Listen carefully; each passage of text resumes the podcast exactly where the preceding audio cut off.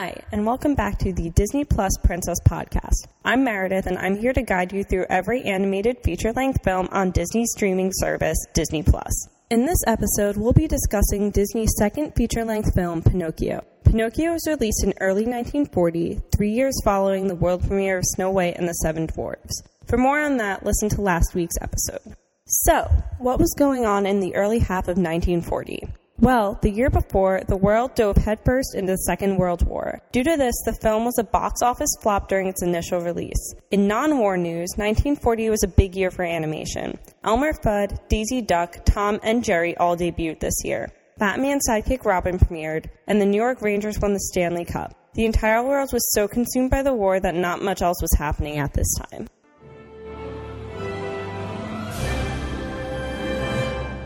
Even though not a lot was happening elsewhere in the world, a lot was going on with Walt and Walt Disney Animation. After the release of Pinocchio, Walt Disney Productions had its initial public offering on April 2, 1940, with Walt Disney as president and chairman and Roy Disney as CEO. The Disney team was also able to build their newer, larger headquarters and studio in Burbank, California, where the company still resides today. Pinocchio is also the first film to have the bulk of its character animation led by some of the nine old men. These men included Frank Thomas, Ollie Johnston, Woolie Reitherman, Les Clark, Ward Kimball, Eric Larson, John Lounsbery, Milt Kahl, and Marc Davis.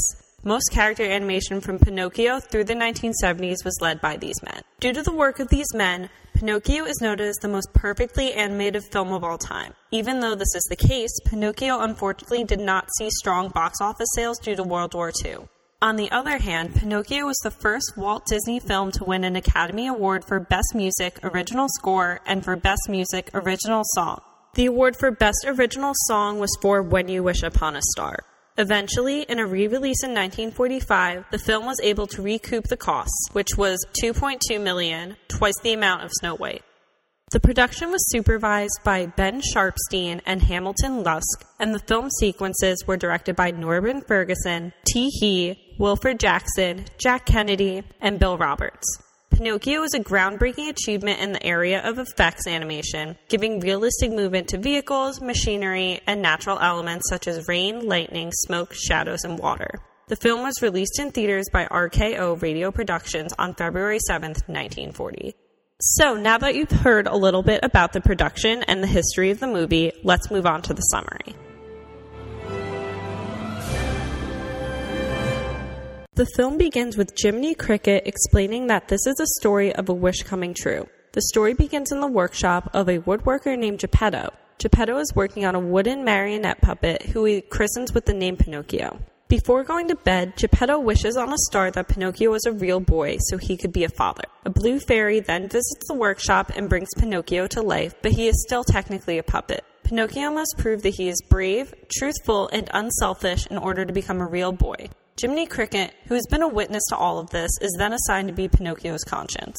Geppetto is thrilled to discover that his wish has come true and that Pinocchio is now alive. Geppetto sends Pinocchio off to school immediately. On his way, Pinocchio meets Honest John the Fox and Gideon the Cat. The two lead him astray by convincing him to join Stromboli's puppet show to earn money and fame. After Jiminy fails at being Pinocchio's conscience, Pinocchio then stars in Stromboli's show, singing I've Got No Strings. Pinocchio is very excited, and Jiminy decides he is on the correct path and that he no longer needs his conscience. When in reality, Pinocchio has dug himself into a hole and was locked in a cage by Stromboli so he can continue to star in his show and make Stromboli lots of money. Jiminy then decides to say goodbye and catches up with Pinocchio. He tries to free Pinocchio from the cage, but eventually the blue fairy returns to set him free. During this encounter, Pinocchio lies about how they got into this mess and his nose starts growing, which in reality is really gross and skeeved me out. The blue fairy then returns Pinocchio's nose to normal and frees them both from the cage. While this is all happening, Honest John and Gideon meet a coachman who promises them money in exchange for bad little boys to take to Pleasure Island. Um, very creepy, am I right? Honest John then runs into Pinocchio and convinces him that he is, quote, allergic and the only, quote, cure is to vacation on Pleasure Island. So, Pinocchio, without question, heads to Pleasure Island. On the way to Pleasure Island, which, by the way, had an entire area of Orlando's downtown Disney named after it in the 90s and early 2000s, Pinocchio becomes friends with a boy named Lampwick. Upon arriving at the island, the boys are allowed to participate in amusement park rides, a large amount of junk food, quote, the rough house, tobacco row, a model home open for destruction, and a pool hall. The boys are encouraged to drink, smoke, gamble, and vandalize wherever they'd like. Later, the island appears to be empty, and Jiminy comes across Lampwick and Pinocchio in the pool hall, drinking and smoking cigars. The three then get into a fight, and Jiminy leaves to start heading home. While leaving, Jiminy comes across a scene of donkeys being loaded into boats. Jiminy then realizes that the donkeys are actually just the other boys on the island. He races back to Pinocchio, but it's too late. Lampwick has already turned totally into a donkey, and Pinocchio has both the ears and tail. Pinocchio and Jiminy end up escaping the island. I found it very amusing that these scenes use the word jackass, which I can't imagine a modern film using at all. Jiminy and Pinocchio race home to find that no one is at Geppetto's workshop. They then receive a note letting them know that Geppetto, his kitten Figaro, and his fish Cleo have been swallowed by the whale Monstro while looking for Pinocchio. Pinocchio then jumps in the sea, followed by Jiminy, and begins the hunt for his whale. I just want to pause to talk about how incredible the animation is in this movie. The water in these scenes, without a doubt, is some of the most impressive animation I've ever seen.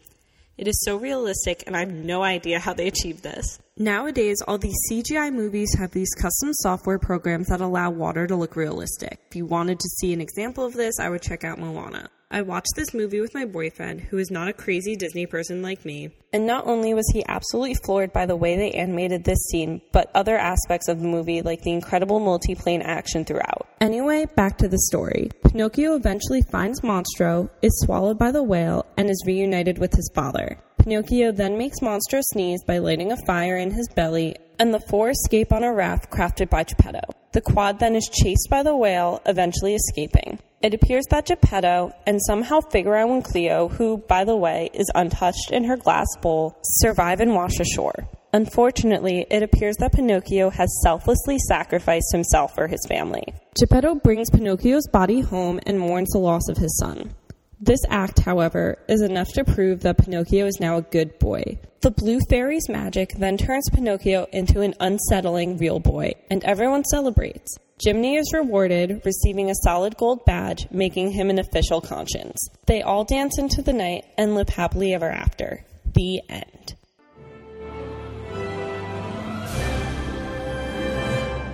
So, now that you've heard a recap of the movie, let's head into some of my favorites. My favorite character in Pinocchio would have to surprisingly be Geppetto. I had a really hard time choosing between Geppetto and my honorable mention, but I had to go with him for his true kindness and selflessness. Geppetto had all the qualities Pinocchio needed in order to become a real boy. He was such a bright light in a movie that had some very odd, corrupt, and dark characters. He was so heartwarming, and he just wanted to be a parent, which is a very small ask for someone with such a big heart. His act of going out to sea to rescue Pinocchio and risking his life by being swallowed by a whale sealed the deal for me. As someone who loves their parents endlessly, I really felt for him and was really happy that he got a happy ending, even though I really don't like Pinocchio. My honorable mention would have to be Figaro. Figaro is a delightful character. Full disclosure, I am a cat person, and Figaro reminded me of my two kittens when they were little. For some reason, Disney has now made Figaro Minnie's cat, which I really don't like. But I do like Figaro for a tiny being. I recommend watching the movie for him alone. This week, I decided to combine my favorite scene and favorite piece of animation.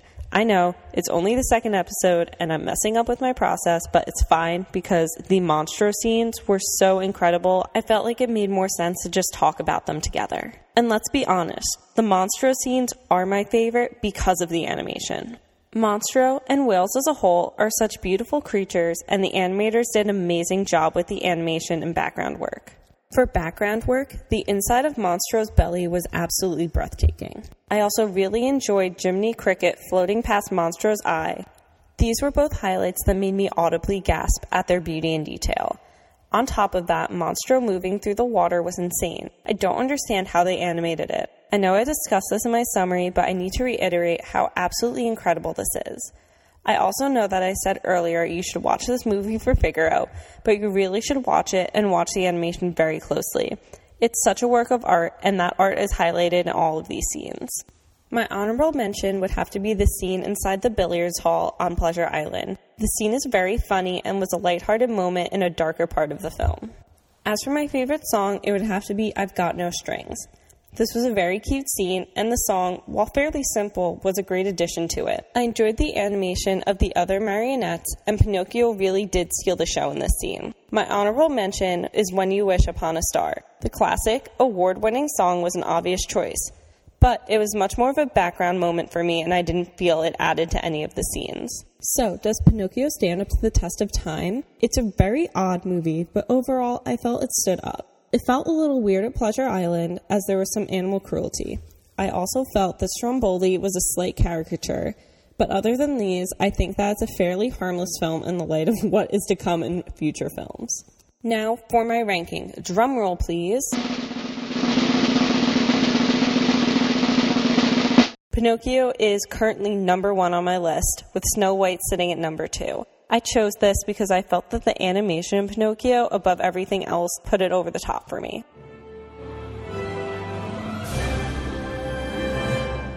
So that's all for Pinocchio. Thank you so much for listening. If you'd like, please rate, review, and subscribe on whatever platform you listen on. Additionally, please follow me at Disney Plus Princess Podcast on Instagram and send me a DM. I have thus far received two from people I don't know personally and was really shocked and thrilled. Thank you for reaching out. I'd love to talk to other Disney fans. I truly appreciate you for listening to my silly little passion project. Again, thank you so much for listening and have a magical day.